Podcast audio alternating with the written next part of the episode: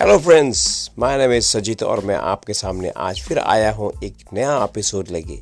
दोस्तों, ये एपिसोड बहुत ही इंटरेस्टिंग है, खासकर मेरे लिए। हम बात करते हैं रीजनरेट ऑफ़ अ प्रोडक्ट किसी भी प्रोडक्ट में हम जानते हैं कि कोई भी चीज़ जब मार्केट में आती है तो पहले वो काफ़ी चलती है।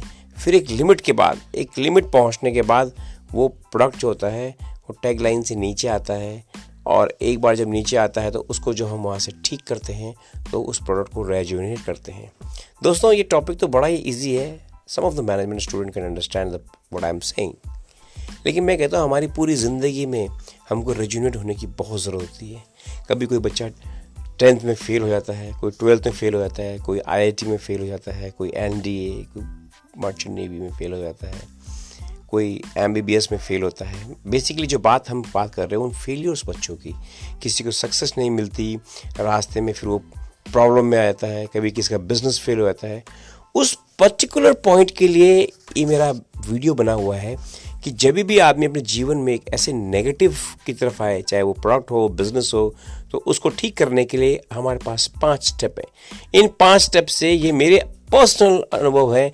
इन पाँच स्टेप से हमने कई कंपनीज़ को हमने ऊपर किया है रेस्टोरेंट्स को ऊपर किया है कॉलेजेस को ऊपर किया है। इस पाँच टॉपिक में से मैं आपको बताना चाहूँगा इफ़ यू आर इंटरेस्टेड तो मेरा आप आने वाला जो मेरा एपिसोड है, वो आप देखिए, और जो इंटरेस्टेड नहीं है तो कोई बात नहीं, आप सुनिए।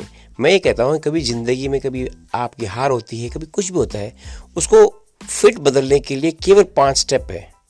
पहले स्टेप में अगर आप फेलियर होते हैं तो उसको आप एक सक्सेस का पहला मंत्र मानिए।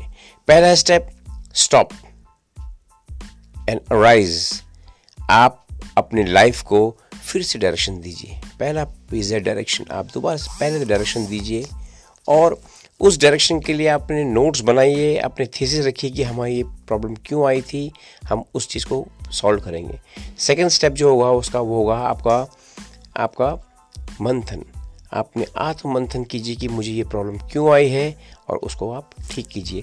थर्ड है जो मैं फ़िज़िकल बोलता हूँ, किसी भी ओनर को रेस्टोरेंट ओनर को हॉस्पिटैलिटी वालों को या बिज़नेस वालों को, किसी भी ओनर को you should do some pranayama आप थोड़ा प्राणायाम कीजिए और फिर से फिर से अपने लक्ष्य की तरफ़ लग जाइए। दोस्तों, ये तीन चार स्टेप करने के बाद आपको लग, जब आपको लगेगा फिर से कि यार काम नहीं हो रहा है, कोई बात नहीं। अपने अंदर एक पॉजिटिविटी का एहसास कीजिए और मैं आपको गारंटी देता हूँ, आप रोज़ सुबह उठिए पॉजिटिविटी का एहसास कीजिए और इमेजिन कीजिए उस सक्सेस को, जिसको आप पाना चाहते हैं। इमेजिन कीजिए कि आपका टूटा हुआ रेस्टोरेंट चल पड़ा, आपका बिज़नेस चल पड़ा। आप इमेजिन कीजिए कि वो चीज़ फिट हो चुकी है। उस फिट इमेजिनेशन पे कल्पना करने के बाद अगर आपको लगेगा कि yes the smile on my face उस स्माइल को कैरी करते हुए चलिए। अपना ध्यान हमेशा अपने टारगेट पर रखिए कि मुझे वहाँ जाना है, वो करना है। रास्ते में जितनी भी तकलीफ़ें आएँगी मेरे दोस्तों हंड्रेड एंड वन परसेंट आपको वो तकलीफ़ें तकलीफ़ें नहीं नज़र आएँगी। लोग आप पे हंस रहे होंगे और आप मुस्कुरा रहे होंगे। मेरे दोस्तों, ये जो मैं आपको एक्सपीरियंस शेयर कर रहा हूँ, ये मेरे पर्सनल अनुभव भी हैं। मैंने बहुत सारे कम से कम रैंडम सैम्पलिंग में मैंने हज़ारों लोगों से बातें की हैं। रैंडम सैम्पलिंग में मैंने कई लोगों से देश विदेश के लोगों से बात की है कि जिन्होंने भी अपनी ज़िंदगी को रेजुनेट किया है। उन्होंने ये पाँच स्टेप को दोस्तों, ये पाँच स्टेप को बहुत अच्छे से किया है। नेक्स्ट वीडियो में मैं आपको बताऊँगा उन पाँच स्टेप्स की कि कैसे उन पाँच स्टेप्स को धीरे धीरे धीरे ए बी सी प्रोसेस में उसको पूरा करना है। तो याद रखिए दोस्तों, अगर ज़िंदगी में थोड़ी प्रॉब्लम है, ज़िंदगी में अगर कहीं भी आपको रुकावट है बिज़नेस में पर्सनल लाइफ में पर्सनल लाइफ में प्रोफेशनल लाइफ में, कहीं भी फ्रेंडशिप में तो उस जगह पॉज हो जाइए जस्ट पॉज पॉज होने के बाद आप उस जगह से ऊपर उठिए, ना कि नीचे गिरिए। ऊपर उठने के लिए जो मैंने पहले पाँच स्टेप किए दोस्तों, ये ट्रिमेंडस मैजिकल इफेक्ट्स हैं, ये आपकी लाइफ को बदल सकते हैं।